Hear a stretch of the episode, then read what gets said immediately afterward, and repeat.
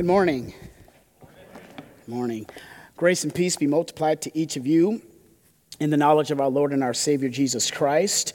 Uh, truly, it is good to be here with you. Uh, for those of you who may not know me, my name is Travell, and I am a member here at Redeemer Fellowship. I have been for some time now, and uh, I serve in our hospitality. So you may see me greeting you at the door, or um, I serve with our children and journey kids, and in Sojourn with our youth group for high school and middle school. And on occasions, the elders allow me to stand before you and serve you with the word, which is my task today.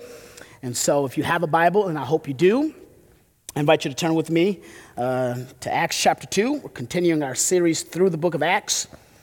Acts chapter number 2. And we're in the next section here, which begins at verse 37. So we'll take a look at that. Acts chapter 2, beginning at verse 37. While you're finding your way there, if you allow me to whisper a word of prayer over our time together, we'll read the text and then we'll get started. Let's pray. Father, we're grateful for the mercy that you allow us to be here this morning to worship you. We've worshiped you in song. We've read the word. We've prayed the word. We've seen the word in communion. And now it's time for the proclaiming of your word. And Father, I pray that you would help us prepare our hearts to hear your word.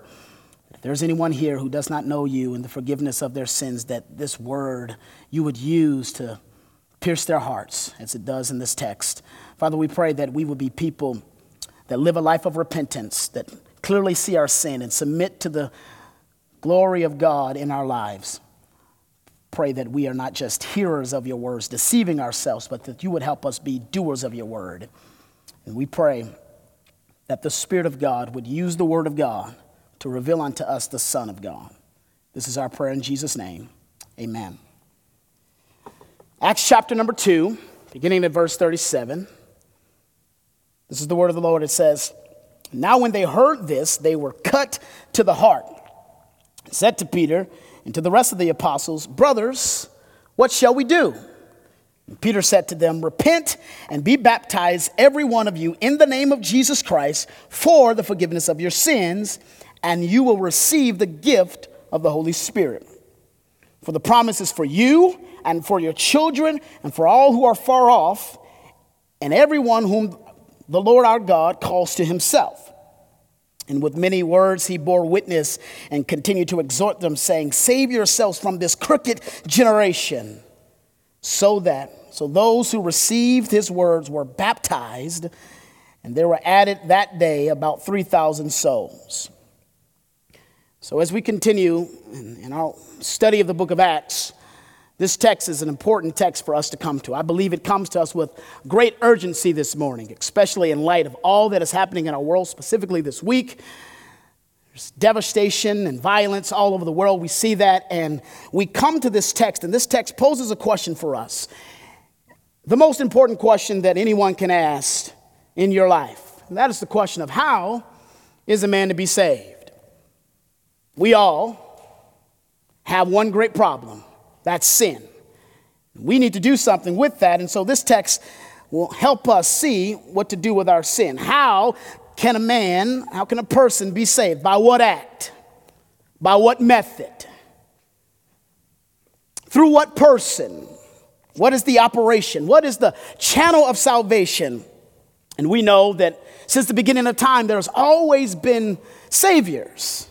There's, always been someone who was going to uh, have an answer for our problems, to redeem man from their trials and their tribulations. There are endless and endless solutions that's been offered for this problem. But still, the question goes on how is a man to be saved? How is a man to come to the knowledge that he's both secure for both time and eternity? That there is a life of bliss, not only here, but, but there wherever there may be. Biblically, the question comes in many different forms as well. It says, How can I enter into the kingdom? How can I be saved? What must I do to inherit eternal life? These are all questions we see in scriptures over and over again. And now this passage is dealing with the wrap up of Peter's sermon. And it's very important that as we look at this text and we see the response to Peter's preaching, that that we're going to be gaining some real principles for our own witness and for our own evangelism and for our own preaching. So, if you will, let me paint the scene for us by way of review. So, we've been studying the book of Acts and we've learned several things. First, we learn, if we read the Gospel of John, that Jesus says that he promised to send the Holy Spirit to equip the church to finish what he didn't finish. And then on the day of Pentecost, at the very beginning of the verse, first verse in Acts chapter 2, the Spirit of God came. The Spirit of God then baptized all the disciples that were gathered there in Jerusalem into the body of Christ and indwelt them and filled them with the Spirit. And in the meantime, there was a sound sound of a mighty rushing wind that gathered people all together in Jerusalem. And there were masses of people. They began to gather at the sound of the wind, but there wasn't really wind, it was just the sound. And as they came to the location where the sound was, here are these disciples. They're speaking the wonderful works of God in the native tongues of all those who had pilgrimage to Jerusalem. And so the Spirit of God had done a great job with publicity. He had gotten the crowd there. He had done it by advertising with the sound of wind, and then he also did it by a sign of the apostles speaking the word of God to all of them in their native tongue that they can understand. And so the Spirit gathers the crowd. They see the sound of wind. They have the sign of them speaking the wonderful works of God. And so these people here, they, would, they heard this and they were astonished. They couldn't deny the phenomenon. What is this that we're seeing? What is this that we're hearing? And so Peter then begins to stand up to preach. And, and the Spirit of God had done a great job for Peter to preach because they see all of these things that's happening and their hearts are prepared to hear what Peter has to say. As he begins to speak, they cling to every word that he says. And so Peter bounces right off of this living illustration that's provided for him. And first, he, he starts, and it's a beautiful illustration that God gives. And he says that this is the beginning of messianic times in terms of fulfillment. In the Old Testament, the prophet Joel said that in the last days, God will pour out his spirit upon all flesh. And then, so this is the beginning to see the prefillment of the ultimate fulfillment that which will come in the kingdom. They're seeing the beginning of the outpouring of the Spirit of God. And in verse 17, it says that these are the last days. And we know um, eschatologically that the last days that we've lived in the last days for at least 2,000 years now. The last days is just a term that refers to the time between Jesus' first coming and, and his second coming. And the time between the two is what we call the last times, the last days.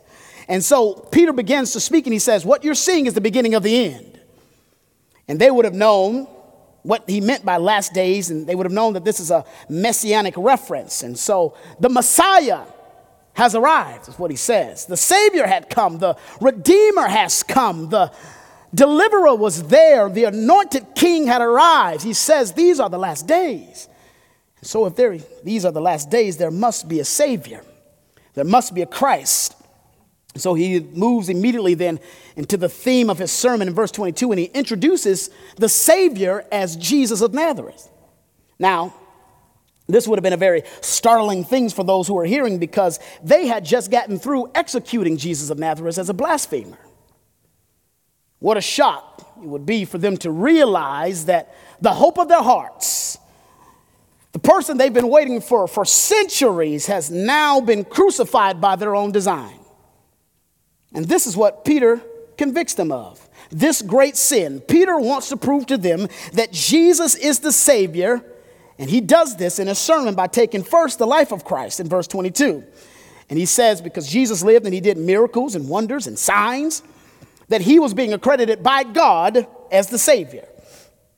And then in verse 23, he takes the death of Christ and says, The death of Christ was no accident, Jesus was no victim but rather this was ordained by God, fulfilling the prophecy explicitly. And then he takes the resurrection of Christ in verses 24 through 32, and he says, Jesus is the Savior because of his resurrection. And he shows how in the Old Testament, David predicted that the Savior would be a resurrected individual. And Jesus had done just that, fulfilling David's prophecy. And so, Jesus, he shows here clearly, Jesus is the Savior by his life, his death, and his resurrection. And then he goes on to show that Jesus is Savior by virtue of his ascension in verses 33 to 35. He says that he is the Savior because he's exalted at the right hand of the Father. And they that stood before them proclaiming these things were eyewitnesses to them because they saw him go up. And then he concludes his theme in verse 36. Look at it, verse 36, Acts chapter 2. Listen to it. Let all the house of Israel therefore know for certain that God has made him both Lord and Christ, this Jesus whom you crucified. So he's proven Jesus to be the Christ, that he is the Savior. And now he really indicts them as the executioners of their own Savior. And he doesn't pull any punches here. Peter doesn't play around. He goes right to the core of their problem. He says, here it is, the most blatant sin that a man commits is not lying, cheating, or committing adultery. The most blatant sin in the life of every sinner is rejecting Jesus Christ. And that's the cardinal sins that the Spirit of God convicts. We see that in John chapter 16, verses 8 and 9. The scripture says that when the Spirit of truth comes, he will convict the world concerning sin and righteousness and judgment, and concerning sin because you do not believe in me. Me being Jesus. So, in other words, the, the most dominant thing that a man must recognize is that he is a rebel against God's plan and against God's Savior, Jesus Christ. And Peter shows them that, he had, that they had executed their own Messiah, they executed their own Savior. So that's the scene. That's where we are as we approach our text this morning. And so here it is. The, I want to give a main idea, the overarching theme of the text this morning. So if you get nothing else out of the sermon, get this. This text is tailored to teach us that we need to repent of our sins, receive God's Spirit, and believe in God's Son. Repent of your sin, receive God's Spirit, and believe in God's Son. That's the overarching thing of this text. We'll walk through this text in three movements. This text will teach us three things that are necessary for salvation. Three things that are necessary for salvation. Number one, we'll see that we must hear the gospel with conviction. Conviction. We must hear the gospel with conviction. Number one, we'll see that in verse 37. And then, number two, we must repent and obey. We'll see that in verse 38. Repent and obey. And then lastly, we must respond to God's call. See that verses 39 through 41. We must respond to God's call. And that's how we walk through the text. Let's get to work. Number one, we must hear the gospel with conviction. The Bible says that Peter is preaching this sermon here. He's exhorting the people. In verse 40, he says he's exhorting them with many words. And so, whenever you go into any kind of sales, you're told that when you go to sell a product, then make sure that you don't just tell them about it and then leave. The whole idea is that you got to get them to sign on the dotted line. And so that's what Peter does. He doesn't just preach the sermon and say, All right, you've heard it, you're dismissed. He doesn't just wrap up his sermon with verse 36. He presses on. He wants to have them sign on the dotted line. He wants to clinch the deal. Verse 37 says, Look again. And now, when they heard this, and they heard the sermon, this powerful sermon, they were cut to the heart and said to Peter and the rest of the apostles, Brothers, what must we do? What must we do? Oh, oh, how I like that question. That's a, a good question. They are in the right spot, they are desperate. And that's where the Spirit of God wants to take every man, every woman, every child. In terms of conviction, He wants to take us to a place of absolute desperation. We must become desperate. Notice how it says they were cut to the heart. Now, in older English translations of the Bible, they use the word pricked or pierce. And I like that it's a interesting word in the original language because pricked or pierced is this is the only place that we see this kind of language in the New Testament. It means to be pierced or to penetrate with a needle or a sharp instrument like a knife. It carries the idea of suddenness. It's like jamming a dagger into someone suddenly. It's piercing, and suddenly there's grief. So, in other words, the idea that we're going here is that they were going about their lives very complacently, going about in the traditions of Judaism, like doing what they've always done, what they've always knew, and then Jesus comes along, claims to be the Christ, and they kill him. And then they just continue going about their lives just like they all always have. And then all of a sudden, bam, on the day of Pentecost, they're cut to the heart. Grief comes in as a result, and suddenly they're messed up. You may ask, why are they messed up? What, what happens to them to get them to this point of desperation? Well, I think there are several things that happens, and if you will allow me to give a few observations to the text, I think number one, that they have sorrow that the Christ, the Savior, had been put to death. That's a terrible thing. They've been waiting the Messiah for centuries. And finally, when he gets here, they put him to death through the hands of the Romans, through the hands of the Romans, and that's a terrible thing for them to realize. And I believe that cut them deeply. And they were convicted. And those who were convicted, they were convicted because the Savior had come and they had executed him.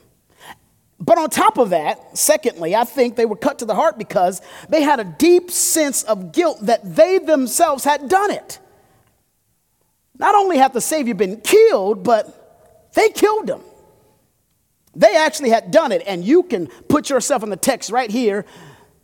Your sin is what killed Jesus. My sin is what killed Jesus. He died on the cross, I killed him.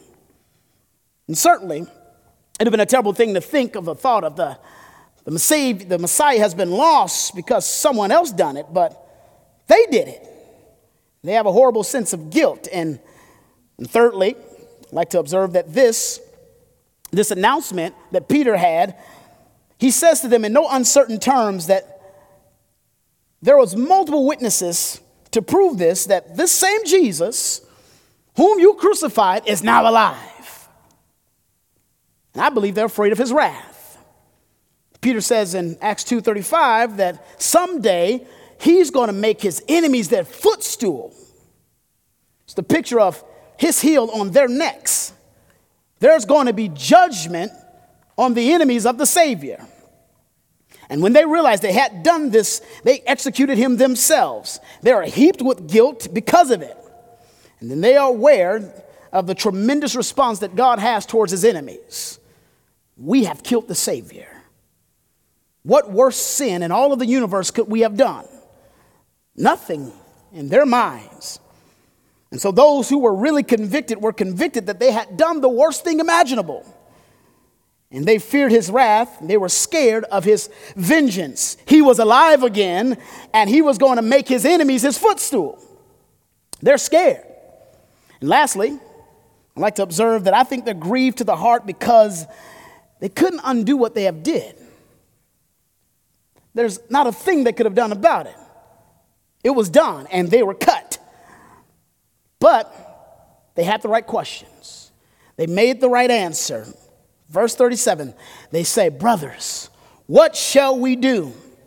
What can we do to avoid the wrath of God, to make right what has been wrong? What shall we do? They're desperate. They had nowhere to go, they had no one to turn to. They were stuck. What shall we do? And oh, that's a beautiful thing because it is just that kind of hopelessness that Jesus Christ can meet you. As long as a person thinks that he can do it on his own, he can never know and experience real salvation. As long as a person thinks he can do it on through his own works or through his own thoughts or bring his own ideas to add to what he thinks salvation is, there's no way for him. Salvation is all of grace.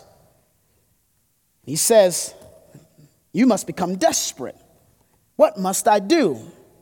They have nowhere to turn no answers. And it's when you get to that point, it's there where God intervenes with his saving grace. We see this happening a few times in the book of Acts. We see it happening to the Apostle Paul. Apostle Paul's on the road to Damascus. The Bible says that in verse 1 of chapter 9 that he's breathing out threats and slaughtering Christians. And on his way, the Lord knocks him off his beast, blinds him, and speaks and says, I am Jesus whom you are persecuting. And then the very next verse says that Paul is trembling and astonished. I mean, can you imagine? I'm riding along on a normal day. I'm knocked off my beast, blinded, and a voice from heaven says, I am Jesus who you persecute. And you know what his response is? You know what Paul says? He says, Lord, what would you have me to do? What do I do? He was scared. He was convicted. He had fear in his heart. Or perhaps we can, can consider a, a, maybe even more graphic illustration of that of the Philippian jailer in Acts chapter 16. The Bible says that Paul and Silas are in prison and they're praying and singing praises to God around about midnight. And suddenly there comes a great earthquake and it shakes the foundations of the prisons. And immediately the Bible says that all the doors of the prison was open and all of their bands were loosed. The prison shaken, doors flipped open, everybody loosed. And so the keeper of the prison, the, the guard there, he knows that if any prisoner escapes, he has to pay for that with his life. The Bible says that he takes out his own sword. He wakes up from his sleep, takes out a sword to go and kill himself because he knows he has to die for this. And Paul walks up to him and says, Do not harm yourself. We're all here. This guy is shocked. He's rocked to the core. What is going on? Bible says that he calls for a lamp. He goes out to make sure that Paul's telling the truth, and they're all there. And he falls before Paul and Silas and he says, Sirs, what must I do to be saved? God exercised fear, and he allowed fear to bring this man to a trembling place. He exercised a measure of fear in the heart of Paul. And he exercises a measure of fear into the hearts of these Jews for what they've done in rebelling against their own Savior. And they, they've come to a deep sense of regret and guilt and a sense of their own evil. And they fear the justice of God and his retribution for his Christ. And they have a desire to be saved from that judgment what brought them to this place. And they say, Peter, what shall we do? And this is the state where the soul is best prepared to receive the Savior. It's this state where you are ready to completely yield to Jesus Christ. When your guilt has been fully exposed, when you feel the pain of the apostles' word, when your conscience has been stung by the sense of your own sinfulness in crucifying Jesus, the Bible says they're convicted. And if conversion is to be genuine, it must be the offspring of conviction. Conviction is the key and the hand of the Spirit that opens the heart to salvation. And to everyone that is going to preach, to everyone that is going to witness, we need to do it with great conviction. Oftentimes, we're prone to water down sin. We don't want to call it really what it is. We don't want to paint it as grotesque as the Bible paints it. There's a lot of people in our world that will admit, yeah, I, I lie, I do bad things. But you're not a sinner because you sin. You're a sinner because you live in open rebellion against the holy God. And so they hear this message and they are cut to the heart. They're convicted. The Spirit of God is taking the Word of God and piercing their sinful hearts. This is, this is an act of mercy, by the way. Whenever you feel conviction of your sin, it is the mercy of God. When God gives you eyes to see your sin as God sees it and you see it as against Him, that's mercy. He grants us spiritual sobriety. They were pierced to the heart for their sin that they had committed, and they realized that Jesus was pierced on the cross for them. Now, as we'll come to see in the book of Acts, not everyone will be grateful to have their sin exposed. This will not always be the response. In fact, these same apostles brought this same message to the high priest in chapter 5. Listen to it. Acts chapter 5, beginning at verse 30. The God of our fathers raised Jesus, whom you killed by hanging him on a tree. God exalted him at the right hand as leader and savior to give repentance to Israel and the forgiveness of sins. And we are witnesses to these things, so, so is the Holy Spirit, whom God has given to those who obey him. So we see, right, the same message. Same things we see in chapter 5 as we see in chapter 2. Now listen to their response in chapter 5, verse 33.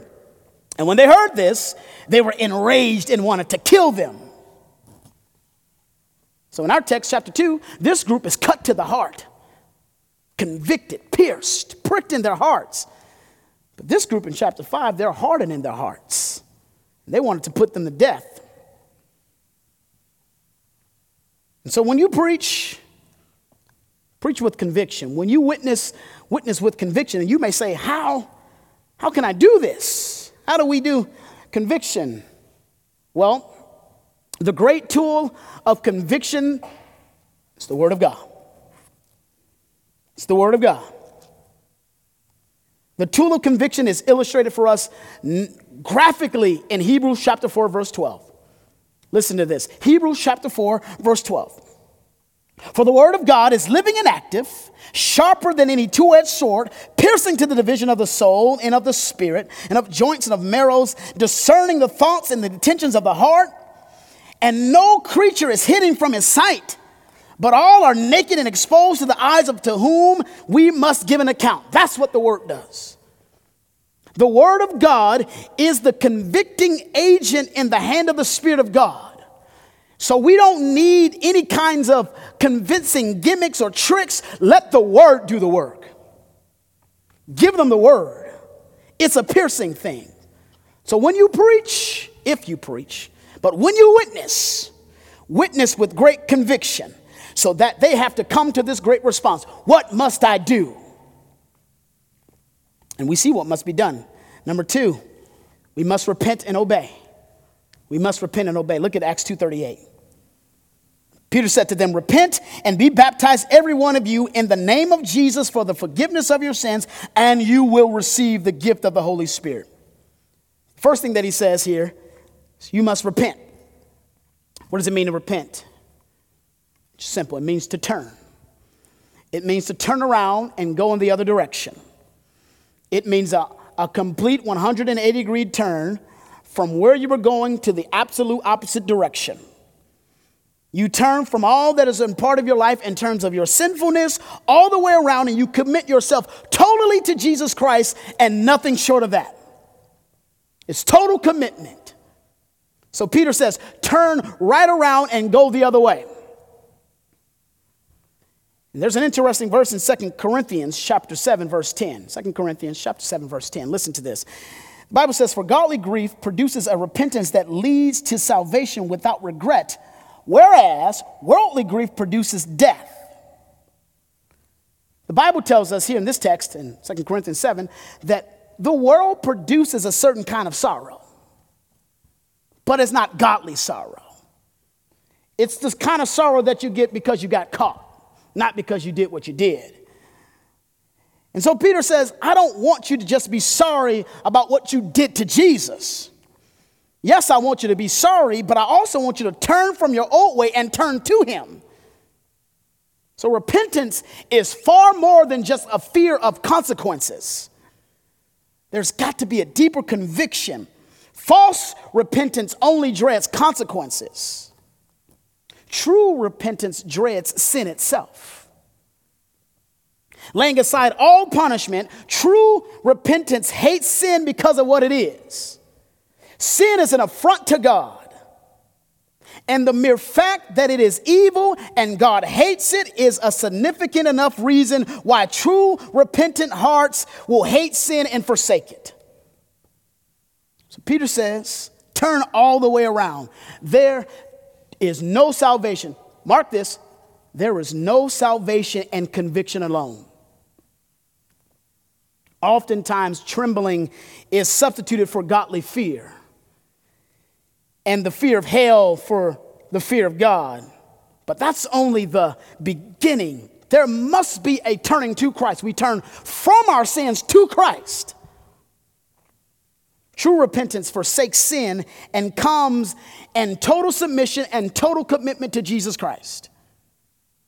And there is a sense of urgency here, Peter says. He says, Repent. It's an immediate thing, complete turning instantly.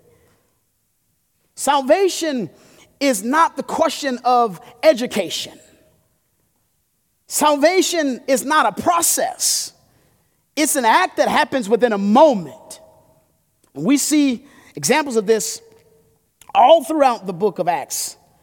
There's and the book of Acts talks about repentance in many places, in chapter 2, 8, 11, all the way through 20 and 26. But there's one text I want to point out to us for our time. And this is the one Acts chapter 17, verse 30. it says that God commands all men everywhere to do what? Repent. All men everywhere repent. There is no salvation apart from repentance. Now, can you just imagine for a second, and put yourself in the shoes of these Jewish people who are hearing this gospel message? They are locked in a, a beautiful and glorious and wonderful tradition they have a community with a uniqueness unlike any other community in the world. They have a, a bond of nationality that is glorious and they exalt that, they lift that up. They've been deepened in this nation recently because they have just executed Jesus as a blasphemer. And now Peter says to them, Turn around and say about Jesus that who he is and what he's claimed to be is true. They're cut Peter says, cut the cord of all of your past life and embrace Jesus as your Savior. That would be quite the change for them. And Peter is saying, in an instant, in a moment, kiss all that you've ever known goodbye and follow Jesus. Embrace Him as Lord and be counted as dead by your entire nation. All the people that you care about will turn their back on you for accepting this. This message comes at a very high cost. But that's what repentance is. It's a total 180 degree turn from everything that you once knew. If any man be in Christ, he is a new creature. All things have passed away, and behold, all things become new. Repentance is just what it is it is a reversal of your verdict about who Jesus is. Turn from your sin to him. And repentance is an act of faith. We turn from our sins to God. Faith and repentance are two sides of the same coin. You don't have faith if you don't have repentance, and you don't have repentance if you don't have faith. And then Peter adds here, he says, Repent. Then he asks, Be baptized. He says, Repent and be baptized. Now, when Peter's done preaching this sermon, they ask, What must he do? There's obviously a great reaction. I mean, the Bible says they're cut to the heart. They're asking, What shall we do? And many of them may have believed this in their hearts and they accepted the fact that this is true and that Jesus is the Savior, but I'm sure that there's some kind of temptations in some of them to say, I believe it, but I'm not really going to speak about it. I'll just believe it within myself and I'll go about my life. And Peter says, There's no such thing as a secret disciple. If you mean it, I don't only want you to change your attitude, I want you to change your association. So notice he says in verse 38, be baptized every one of you in the name of Jesus. So Peter makes it very clear because in Judaism there's many kinds of washings. And so another baptism doesn't necessarily mean that it was connected with Jesus. So he says, I want you to be baptized in the name of Jesus, tying them in with him as their savior. Peter says this must be a public act of severing your ties with your old life and proclaiming your new identification in Jesus Christ. So he says, I want you to be baptized. And baptism is just a symbol, just a sign of your union with Christ. It just says that I am publicly identifying with Christ. It's a public expression. And we baptize people in the name of Jesus as a testimony to the world that they are desirous of uniting with Jesus totally. He says, let's make this a public display of your allegiance to Jesus. Because you once publicly aligned in your rebellion against him, now I want you to publicly align with him in your declaration that you are with him. And that's what baptism is it's an announcement of your allegiance to King Jesus. That the old you has died and there's a new you is alive because Jesus is alive. And I just want to be really clear that Peter here is giving a summary of what he wants them to do. Peter is in no way instructing them that if they get water baptized, that's how your sins are forgiven. That's going to become very clear throughout the rest of the book of Acts. Baptism accompanies, uh, accompanies salvation in the sense that it is an act of obedience to the Savior and it declares our allegiance to Him, but it is not what saves you. It's not what gets your sins forgiven. And in fact, Peter himself will clarify this more in his own epistles. In 1 Peter chapter 3, verse 21, Peter writes, he says, baptism, which corresponds to this, now saves you. Uh oh, wait. He says, not as the removal of dirt from your body, he says, so not the act itself, not the washing, not the cleansing, but as an appeal to God for a good conscience through the resurrection of Jesus Christ. So Peter clarifies even further. He says, getting dunked doesn't save you, it doesn't take your sins away. It's the turning to God for a clear conscience and asking Him to forgive you that saves you. And so the scripture says that be baptized for the forgiveness of your sins. And so, in studying of the word for in our text, for that word is translated, should be better translated as because of. So the text should read like this Repent and be baptized, every one of you, in the name of Jesus, because of your forgiveness of sins. So, in other words, you repent and then you're baptized because your sins have already been forgiven. It's a public sign of what has gone on on the inside. And repentance is what brings about the remission or the forgiveness of our sins. Baptism is just a, a visible sign, it's a symbol. And just really quickly, as we move, a footnote on verse 38 about the forgiveness of our sins and the remission of our sins. Isn't it nice to know that when you repent, God forgives you? That when you come to Christ, He forgives you. Isn't it good news to know that there aren't any sins piling up against you right now, but that you are free simply to just agree with God about your sin and know that they've already been forgiven? That's good news. 1 John chapter 2 verse 12 says, uh, "My little children, I write these things to you because you've been forgiven for his name's sake." Colossians chapter 2 verse 13 says, "He forgives you of all of your trespasses." That's what he rose to do. He rose to forgive you. Jesus is alive. And what is he going to do with all of his power? The Bible says after he rose that all power in heaven and on earth is given unto me. And what does he want to do with that power? He wants to forgive you. That's what he shed his blood for. That's why he shed his blood to pay our debt. So that your sins can be nailed to the cross. It is finished, paid in full, no more debt. He says that's yours, free free forgiveness in Jesus Christ. Turn from your sin and trust in Him. And then, if you notice at the end of verse 38, he says, he gets to the good part here. He says, You will receive the gift of the Holy Spirit. This is what the prophet Joel said in the Old Testament that in the last days he's going to pour a spirit upon all flesh. That's good news. It's good news for them, it's good news for us. That God's spirit is poured out on us, that his indwelling spirit will live within us. The comforter will come. He will lead us and guide us into all truth and righteousness. And so Peter says the way to experience the indwelling life of the spirit that is by repenting and coming and identifying with Christ. Now notice here I love this. There's no preconditions to receiving the Spirit. What's the condition to receiving the Spirit? One word repent. Repent and be forgiven. Be baptized, and you will receive the Spirit as a result. Now, the Spirit of God doesn't come as a result of water baptism. 1 Corinthians chapter 12 says that we are all baptized by the same Spirit in the same body. That's what salvation is, but we receive the gift of the Spirit. And you may ask, what is the gift of the Spirit? And Joe did a great job with this a few weeks ago at the beginning of Acts chapter 2. The gift of the Spirit is the Spirit Himself. That's the gift. That's good news. That you will be endued with power on how, and the Spirit of God, that same Spirit that raised Jesus from the dead, will live within you. We must repent and obey.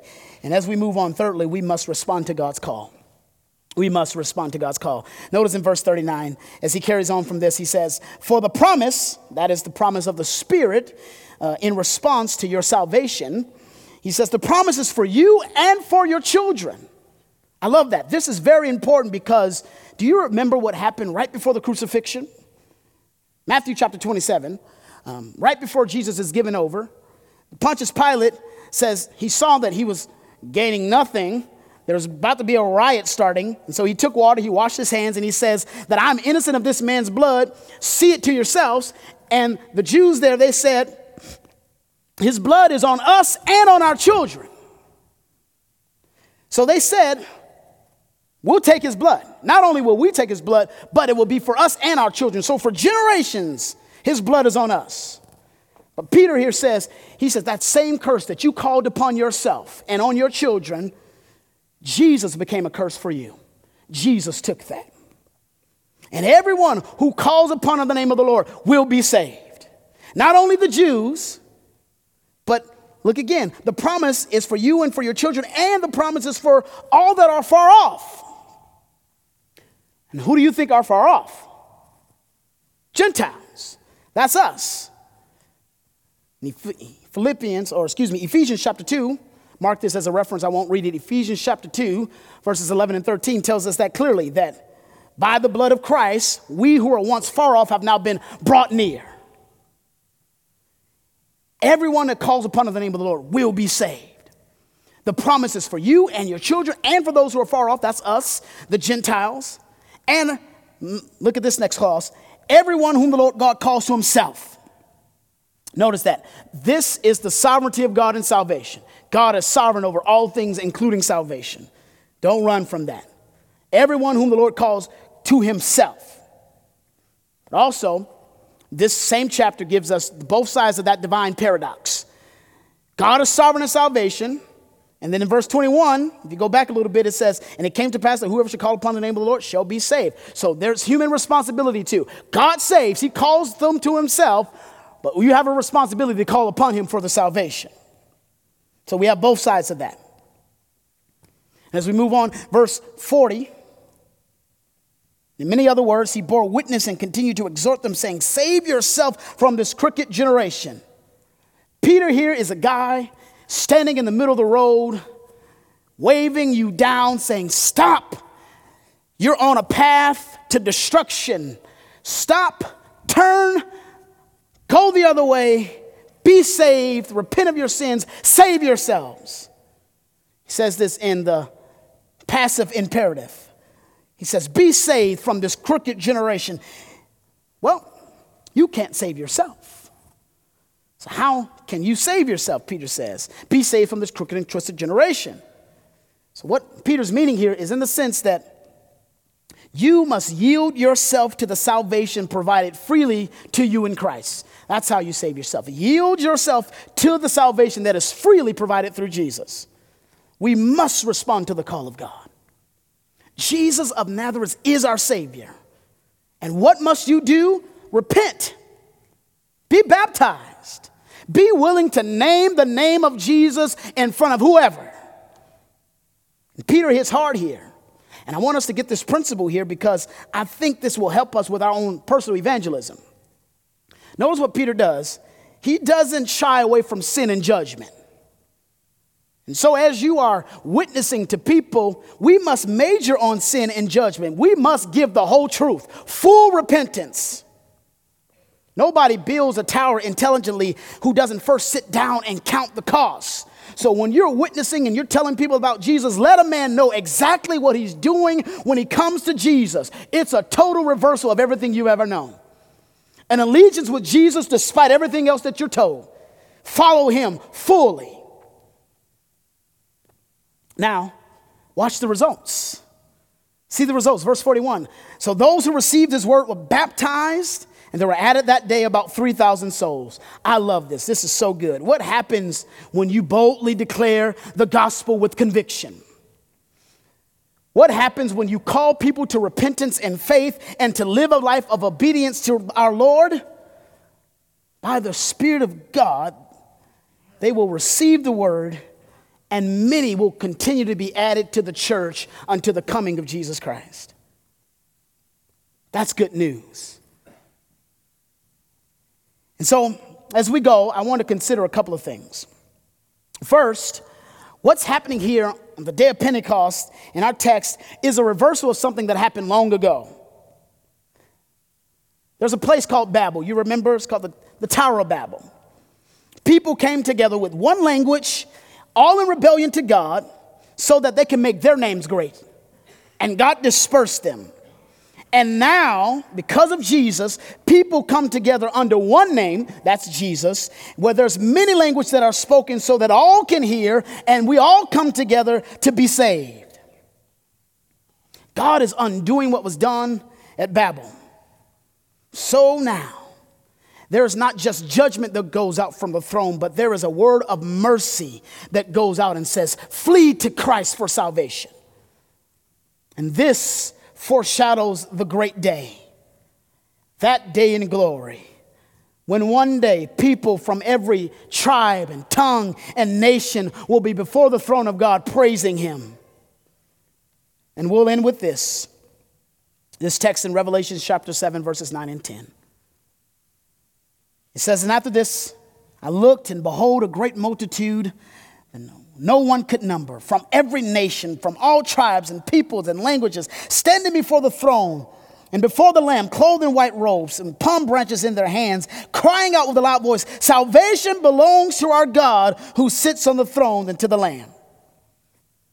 One day soon, soon and very soon, with one voice, we will all sing the praise of our Lord Jesus. That same Jesus that you crucified, that I crucified because of our sin, that same Jesus that shed his blood to welcome us unto himself, we will know him forevermore. That's good news. I long for that day. Come soon, Lord Jesus. Let's pray.